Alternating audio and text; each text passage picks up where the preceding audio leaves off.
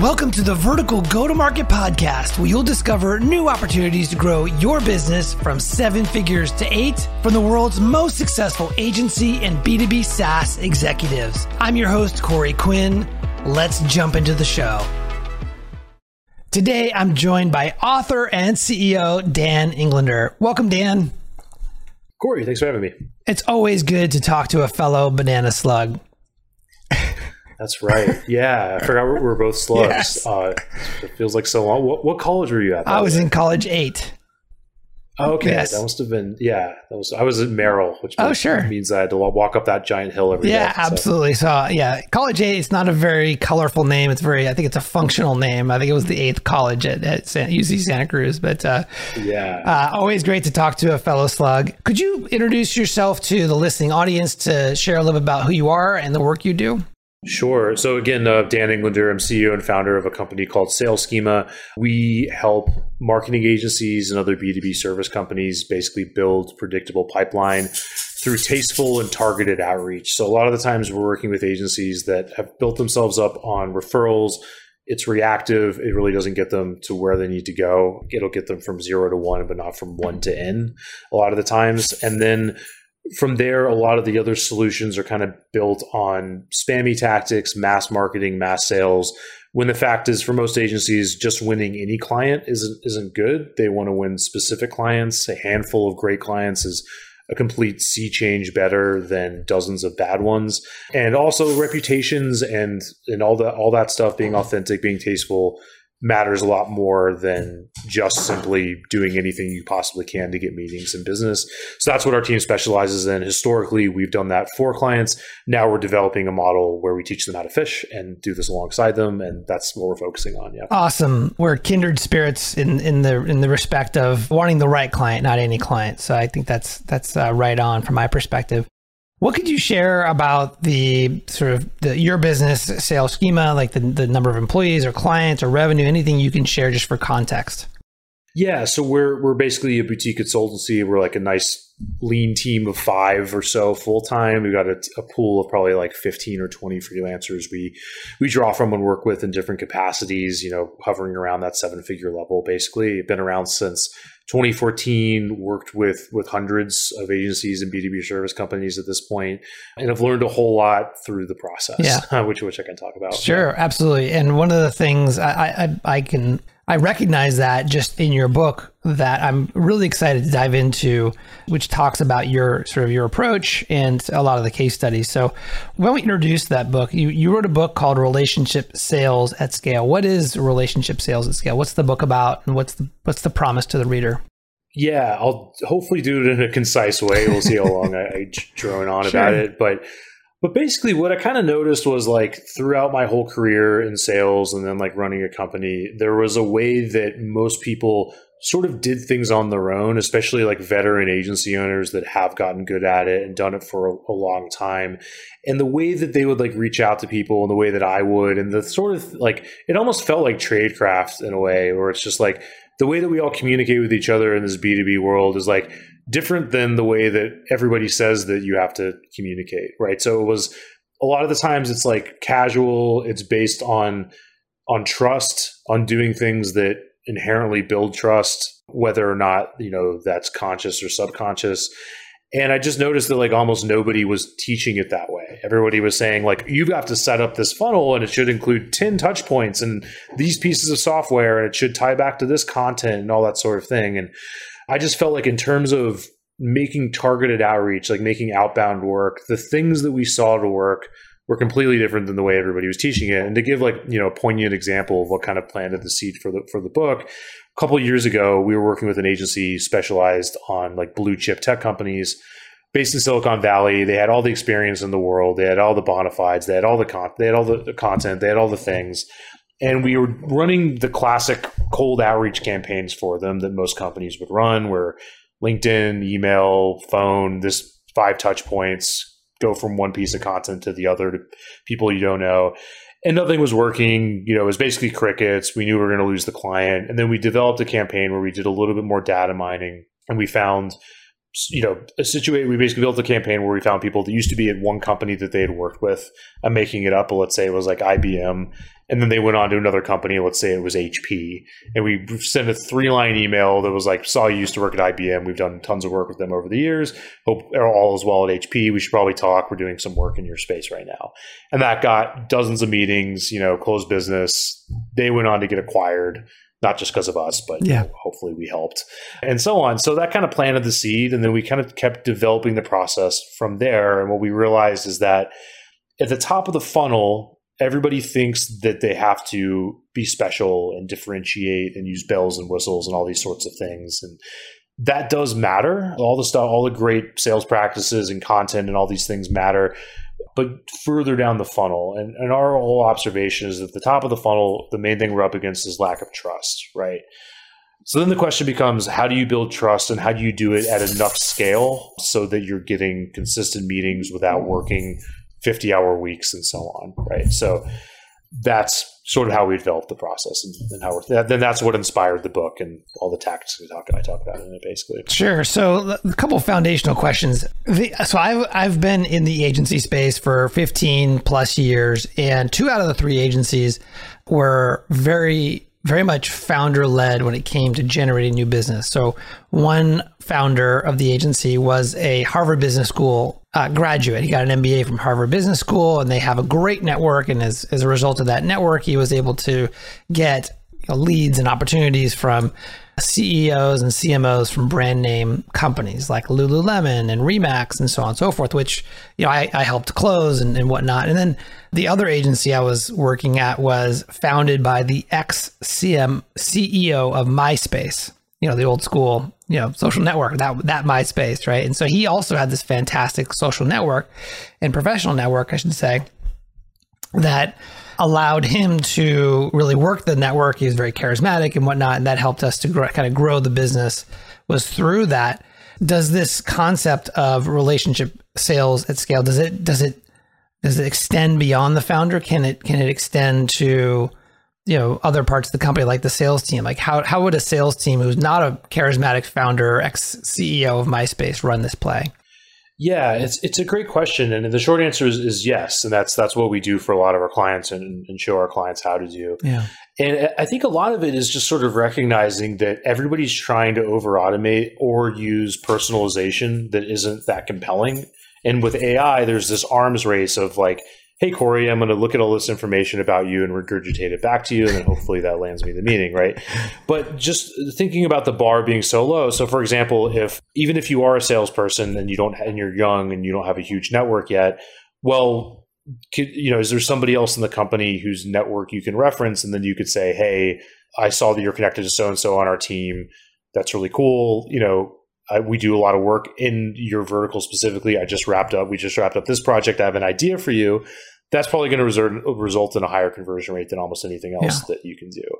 Whenever I come up with copy and I start spouting out ideas, it's usually half baked. But at the same time, people will say things like, "I would never respond to that," or whatever. And I think there's just it helps to kind of take a beat and remember it's sort of like saying I see ads all the time and I don't buy the product, so advertising doesn't work, right? It's like the fact is we're going for a higher conversion rate than the norm, which is the the cold outreach play and, and the bar being very low, right? So th- there's plenty of other tactics you can do, but I think the main thing to keep in mind is that you know most of our clients especially in the agency space like the total addressable market isn't massive the numbers the, the, the volume of outreach you need to do to be successful isn't that big so once you're already working with smaller numbers then that gives you the opportunity to identify those people that are going to be more likely to talk to you based on something you have in common. Yeah. So it doesn't have to be a CEO doing the outreach. It could be a lot of different people in the organization. What I like is that it takes the asset, let's say, of the collective relationships in the agency as an afterthought and really brings it to the forefront of the strategy. And you start there and you build your sort of your approach based on what exists in the in the network. Is that fair to say? Yeah, I think that's a huge part of it. But I think a lot of times people get too hung up on the exact tactic, right? Because they're like, well, uh, I don't connect with people on LinkedIn, so my network's small, so I can't do that. Or I didn't go to Harvard, so I can't do that. A lot of it is, is, is actually just looking at walking the walk and talking the talk, which is the a, a copywriting principle that, that we, we came up with, which is that even if you are even if you do have to go in cold, even if you don't want to do the commonality thing, a lot of the times agencies will have like tons of experience in a particular vertical, but they're just not talking about it in a way that is believable, right? That that is uh, that's plausible. And, and some of this, sometimes this comes through terms of art. Sometimes it comes through writing an email in a way that looks too salesy or too too much like marketing copy. But for example, like we have a client right now that's selling into B2B cybersecurity and has to refer and is like you know referring to specific clients in a certain way or using a particular term of art that only somebody in that space would use. But it takes knowing your market well enough and then having enough attention to detail with that list building so that you're making a list of people that where you actually have that right to win basically. And that's a huge part of this as well. Yeah. Let's talk a little bit more about list building. What are some best practices for building uh, a list? Yeah that, that's a great question. I mean i think the first one is being getting a lot of clarity or if you don't have clarity then use the process itself to find it right so I think I think like less is more. Usually, we see agencies going too broad as opposed to too specific with their lists. Beyond that, to get more tactical, account base is the way to go. You know, so you're building your ICPs out, ICPs as they apply on an account level. So tech companies is not good enough. You're looking at B two B cybersecurity between 10 and 20 million in revenue, right? In the US and Canada. That yeah. that's a good ICP. From there, building that list of specific accounts, getting it 99 100% good, using that account list to then inform the list of people that you want to target. And then that produces, you know, a massive, uh, well, not a massive, but it produces a, a cohort of prospects. And that's kind of the next step of, of building the house. And then from there, looking at commonalities, right? And that's where we're getting tactical. It's not a one size fits all, but we may find it could be something very simple where it's like you could talk, you know, contact any CMO at these companies, or you could contact the CMOs that are in your backyard or that are in a place where you have a trade show in three months, or that live next to your part your business partner, or that you know went to the same college maybe, although that's a little bit played out. There's there's a million there's a million ways to think about it. Yeah, unless you went to UC Santa Cruz, say, like, I'll, you can't ignore I'll that. Take every right? single call. Yeah. so what? Not every college is Santa Cruz. Yeah, yeah. yeah. So what? What? So what are examples? You routed off a few, but like, what are some examples of tried and true commonalities besides college that are worth kind of looking for in this in this process? Yeah, I mean, I think the first one is is really just getting clear on a specific niche, like a, like a really tight ICP, can get you a long way, even if you don't do any other commonalities on top of it. We always like to find a commonality when we can, but sometimes it might be harder. Sometimes it might bring the the data down too much, right? So to back up a little bit, I think a lot of the times people are are thinking about over automating and getting the numbers too massive, and then it becomes unwieldy and something breaks or you end up spamming people and then your messages don't go get delivered correctly. So what we say is aim for approximately 300 new people contacted per week because if you do that, then you're contacting whatever 50ish a day and then you can really figure out campaigns that are are well targeted. But to, to answer your question in terms of commonalities, I think a really good starting place is actually geography, is actually location. It sounds a little bit old school and it sounds a little bit goofy, but there's just something about it that resonates with people, right? So it could be people in your backyard, it could be a place where you have client meetings, it could be where somebody else is based in your company, it could be a place where you grew up. The list kind of goes on, but that that ends up you know being being pretty effective. But it also just depends on on your vertical and, and what else you're you're doing in your situation. You know, like a lot of the times, events can be another way to think about this. It could mean looking at a particular client that you've worked with and have recently wrapped up work with, and you can hopefully talk about it and looking at competitors and similar companies. But when once you're drilling down to that level, now you're writing an email where it's super compelling because most people aren't willing to do that work. Most people want to automate, they want to click a few buttons and then be done with it. What we're suggesting isn't necessarily more work, but you're just putting the work at a different place in the process. Because what most people are doing is they're backloading the work, right? So they're saying, I'm going to go buy this list or, or like you know, spend five seconds thinking about this and then running it through a few different sequences as opposed to front loading it and figuring out, okay, I've really looked at these people, I've really looked at these companies, like this message mat- matches this market perfectly, and they also share this commonality with me. And then front loading that part of the work, but then you're not necessarily like A B testing follow up messages a hundred times. Then you're not necessarily chasing them down or having somebody dialing for dollars, hitting them up a hundred times to scrape up a meeting. Because what we see with that classic sales process is like, yes, if somebody wants to talk, be persistent. Like, don't you know, be slow to get back to them. Or if they get busy or flake, like, yeah, follow up with them once they've shown interest.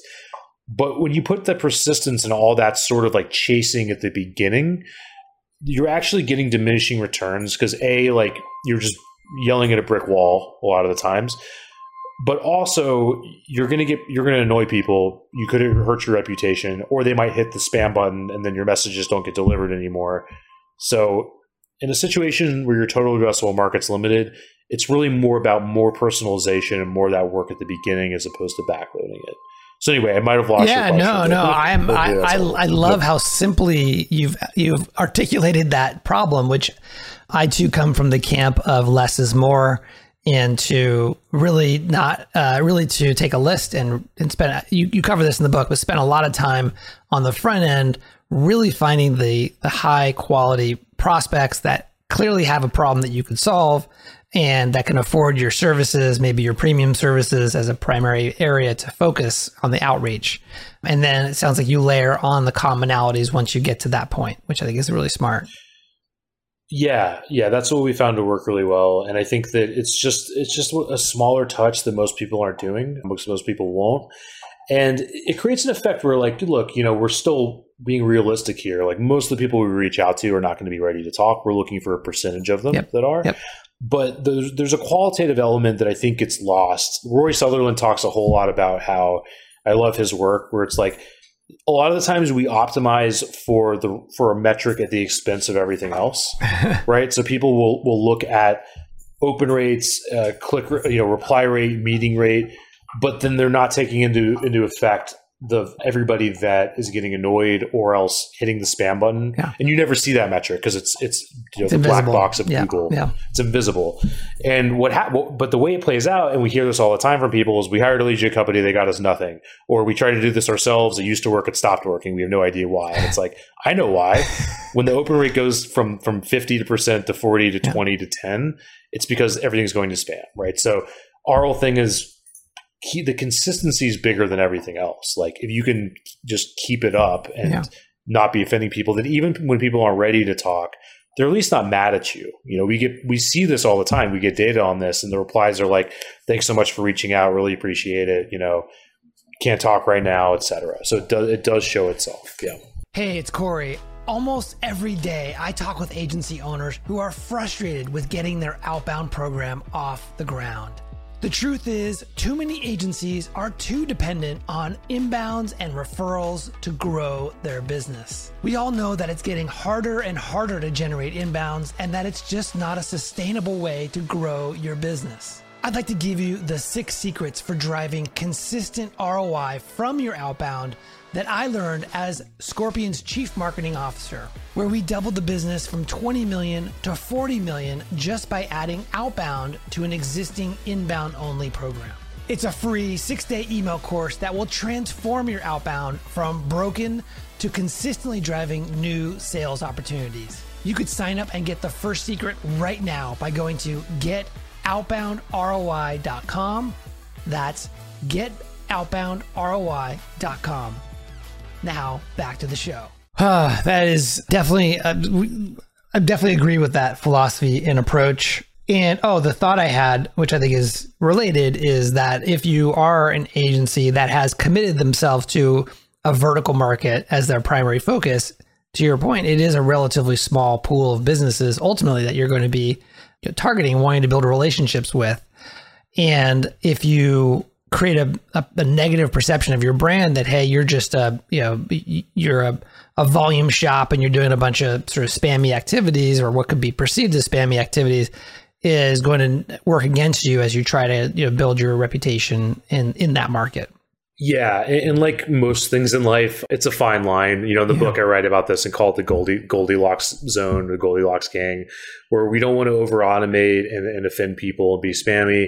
At the same time, you can't be afraid to contact your market, and you also have to realize that you know, like you, you, you need to keep up with a certain a certain volume level, and that if you if you try to get it perfect, then nothing's going to happen at all, and you know you could write these really custom love letters and stuff but then you're going to get busy and they're going to fall off. So it's a fine line. And for us you know the numbers can vary. 300 is not a golden number but that tends to be the approximate amount where we're contacting around that many people per week. And how big is the total market? Like what is there a is there a number that you like to get above or below when it comes to like the total number of businesses or, or, or contacts you're looking for in this outreach yeah, that, that's kind of hard to say. It just really varies yeah. depending on our clients' total addressable markets. But to, to hopefully be helpful, usually, look, our our, our clients are, are not necessarily niche to one industry. That that's nice when it happens, but usually there's like a handful that our clients are working with, sure. and some of them don't don't want to be niche to one industry, which is fine. Maybe they niche more on specialization or whatever it is. But what we always say is that look, like you might not be you might be industry agnostic but the people receiving your message are what's the first thing they're going to say? What have you done for telecom? What have you done for manufacturing? Right. So we still have to work within that constraint yeah. because that's how they're going to be thinking of themselves. And with that in mind, let's let's go for three. If we do more than three, it's going to be more. It's going to be confusing. And if we do, you know, fewer than three, maybe you're not ready to niche that much yet. Yeah. So usually we're going for like three ICPs, account based ICPs at once, if that makes sense. Yep. Yeah. And then a lot of the times we're not going for, sorry, to off. I was going to yeah. say, we're not going for hundreds of meetings a week. We're going for like a meeting a day. This kind of the target, you know, good. And sometimes we might have to get through a few more than that to get to the good ones, but uh, like our, our clients are usually happy with about that. And, uh, our whole the napkin math is like look if you can get a 10% close rate you can work your way up to doing that on outbounds that means you're talking to 10 people you're closing one of them then you're potentially closing a deal every couple weeks if that's what you want you know? Yep. we can't we don't promise that you know we we work at the meeting level but that's definitely something we see yeah. What are some best practices for leveraging let's say your first degree connections on linkedin to you know empower them let's say to help you to get to the contact you're trying to get to? Like what what's a what's the best way to do that yeah, that's such a great question because like most people, including myself at some point, have done this the complete wrong way. But like almost everybody does this, right? The the worst thing is when you when you go and you say, "Hey, do you know anybody?" and so on, and then you get better and you're like, "Hey, do you know anybody that's in this sort of company between X and Y that has this problem?" That's great, but it's still hard for that person to help you because they have they're busy. They they have to understand exactly what you do, which is usually complex they have to find the right person. They have to feel comfortable introducing. You. All these stars have to align. So I think you know the way we've been able to help clients and the way we see our better clients handling this is it's all about as much specificity as possible. So if you're on this networking meeting, all the resources are there in front of you, like at your fingertips, to go and say, "Hey, Corey knows these five people, or might know these five people that I'm hoping to reach," and then you could be able to say, "Hey."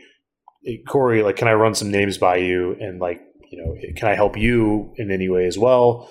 Do you actually know these people? You know, are these intros you feel comfortable with?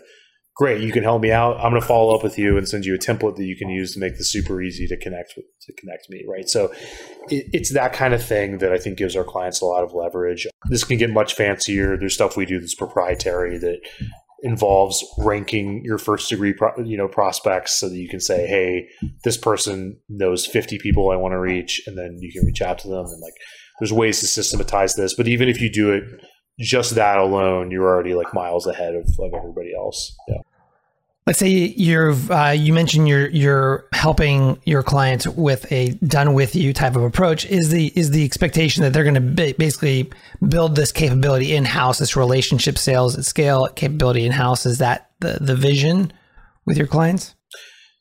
It is, and it's a lot of the times it's not just you know so the owner can can network better or use their network because that that to me is medium to long term kind of fragile, right? Because if they ever want to sell the agency, yeah. you know, that's gonna you're gonna have to have a system for teeing up business.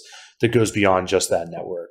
But I think as a philosophy and as a process, relationship sales and scales, you know, scales to, to the team, right? Because that, that it's not just your Rolodex; it's also looking at the commonalities that you that the individuals have with prospects that you have with the specific companies that you want to reach, or even on an account basis, kind of how you're doing that, you know, how, how are you doing outbound well and so on. So that, that's how we're thinking about it anyway. Are there, are there metrics that a sales manager or a leader could be, you know, using to ensure that they're, you know, uh, practicing a relationship at scale, relationship sales at scale approach? Yeah, I mean, I, I, think I think the biggest thing is being able to budget just the, the the time to the systemization of it and the time for for doing outreach and yeah. putting in that sort of activity with the knowledge that focusing on it's going to give you more leverage than a lot of other things you could be doing. So that's the first thing. I think as far as you know, measure it's hard to measure like the value of just networking because there's a lot of ancillary benefits to it as well. Yeah. It's not just for new business, but I think that if you have if you're hiring a salesperson you want to empower that person, right? And you want to kind of give them give them leverage. And so part of that is being able is for them to be able to say like, okay, you know, if I if if if I want to break into telecom, why don't I have the process for identifying who in the company knows people that know a lot of people that we want to do business with, and then being able to do outreach to get introduced in a tasteful way, you know. So yeah. I, I, think that's one way to measure it obviously the other, the other classic sales metrics from there, yeah. you know, that, opportunity value and so on. Yeah. Yeah, that's awesome.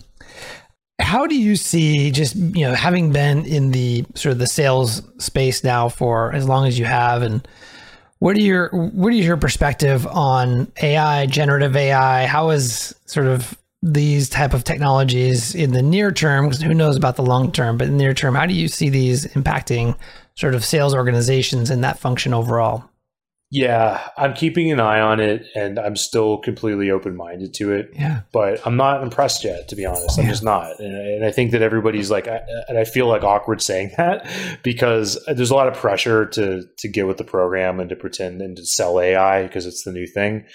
But I think that it's going to make what's already scarce even more valuable, right? Which is the thing that you, that you have in common. I mean, it's not just a commonality, but the, the thing that I think it's going to make trust even more important. And I think that it's going to create a lot more noise, which is going to make that which is scarce even scarcer. Right. So, so, you know, it, we haven't even seen, it, it, we're just getting started for how weird things are going to get. Yeah. Right. Cause it's like, with, there's already deep fake technology. There's already stuff that can mimic this, that, and the third about you. people are going to get more. We're already skeptical of things and people we don't know reaching out to us but you know email and outreach is predicated on and, and all this stuff works. Like we have to be able to do business with people we don't already know right? So this has to work but i think it's just going to make the, the, the level of trust even scarcer. And i think that you know brings up the value of what we do. Yeah. So i'm excited 100% yeah. So as an as an agency owner i mean you own an agency you help uh, support agencies directly. You wrote a book. And what was what was the was there strategic thought around that and, and the work you do were they disconnected like what was the impact and what's been the impact of, of having a book to you to your work and and you growing the agency yeah I think a lot. I think a lot of it was I just had all these these ideas that needed to spill out of me. As you probably gauged from my droning responses so far, I have trouble being concise.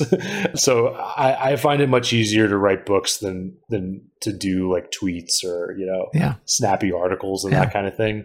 So uh, I'm sort of like a book every few years kind of kind of guy. Yeah, and, and you know beyond that, I'm sort of trying to figure out the where it lives in terms of like our marketing and sales process. To be honest, yeah. Right now, it's kind of becoming a mid funnel thing that we send to people and so on. We do get people coming to us from the book more and more. Yeah. I found that it takes time though to kind of get it to that level. And it's it's great. It's an authority builder. You know, I think a lot of the times I hear a lot of unfair criticism against business books and other nonfiction because people will say like, well, this could have been a blog article. And it's like, yeah, it could have been a blog article, but it's a costly signal. The whole point is like, I'm making a point. Like it took me a lot of energy to put a cover on this thing and to get all this stuff together. So it's like, I'm, I'm putting this in bold here. Yeah. That's that's kind of how I'm thinking about it. One of the things I really like about your book is that it's very tactical. Like I, I in, in reviewing it, even just before this interview, it I was getting ideas about how to you know how to do the specific types of eat outreaches. Like for instance you talk about four different types of campaigns to reach out to your first degree connections. And so while you know people can criticize i think that there's a, a tremendous amount of value packed into that book. So for whatever that's worth i wanted to share that with you. Speaking of your agency so what is an ideal client size? You mentioned uh, some of that at the, at the front end of the interview, but what is an ideal client for for your agency? Yeah, it's really interesting because like we're going through a lot of rethinking about about this because we were we always like scream about how everybody should be niched and specialized, and we always kind of thought we were, and I guess we were better than than some because we focus on marketing agencies and to a lesser extent other B two B service companies. But I think in the past, you know, we we still work with the bigger agency that's like above that 5 million, 10 million level in a done for you capacity like we have we have room for you know a couple of those every so often. But i think uh, and then, on the lower end you know there's plenty of agencies i talk to that we're hopefully helping out that are like below that one two million dollar level. But our sweet spot right now as we're figuring it out i think we've sort of looked back at our best clients who get the best results are sort of like that 1.5 2ish to about 5 million dollar level. They've you know the, the owner knows that they can't be the only one selling. They know they need help. They know that they need to get past referrals. They've probably worked with some lead gen company that got them nothing. They probably tried to do various start and stop experiments on their own and uh, and they, they need they need help finding like not just any client but like the right client. So yeah. that, that tends to be where our sweet spot lives nowadays. Yeah. and how do people how do people hear about your agency? Is it mostly through relationships or do you do obviously well i'll ask well how do you how do you grow new, your business? How do you get new clients? Yeah i wish there was like a really nice like power law distribution and i could just say like it all comes from this but it's kind of split not quite evenly i forget the exact breakdown but it's split in chunks between like outbound. So we get a whole lot of probably like probably that's about half actually is us doing for ourselves what we do for clients which is great because then we could say hey we're on this call right now and you know look what we did and I encourage agencies to do that too. So if you specialize in, you know, sometimes it's not feasible depending on your situation to practice what you preach in that way, but it's something we we get you know another chunk from what I'm doing now uh, from thought leadership and referrals is another chunk and and so on. So we're somewhat diversified, but it, it tends to not be like perfectly diversified for a long period of time. It'll there'll be like different different sectors that pick up the lion's share, I guess. Yeah. So, couple couple last questions as we wrap up here. If you are, what advice would you have for an agency that's thinking about relationship sales and how to leverage relationships in helping them to grow their agency? Yeah, I mean, I, th- I think the first one is figuring out, you know, what you actually want to accomplish and what makes for an ideal client and the sort of like normal blocking and tackling and strategy that you're that are that agencies are probably doing for their clients so that's thinking about your icps that's thinking about like really where you're trying to go you know and that's that's probably pretty cliche response but i think that's the, the first starting point and then from there it's really about time and resources right so it's like okay, somebody's got to be the sales point person. Somebody's got to be the face of these campaigns and be getting on that first call. If there's nobody else in the company that can do it, that usually means it's the owner. Before long, it could be somebody else, right? Once you have the system and process for teeing up leads, then you can plug a salesperson into it.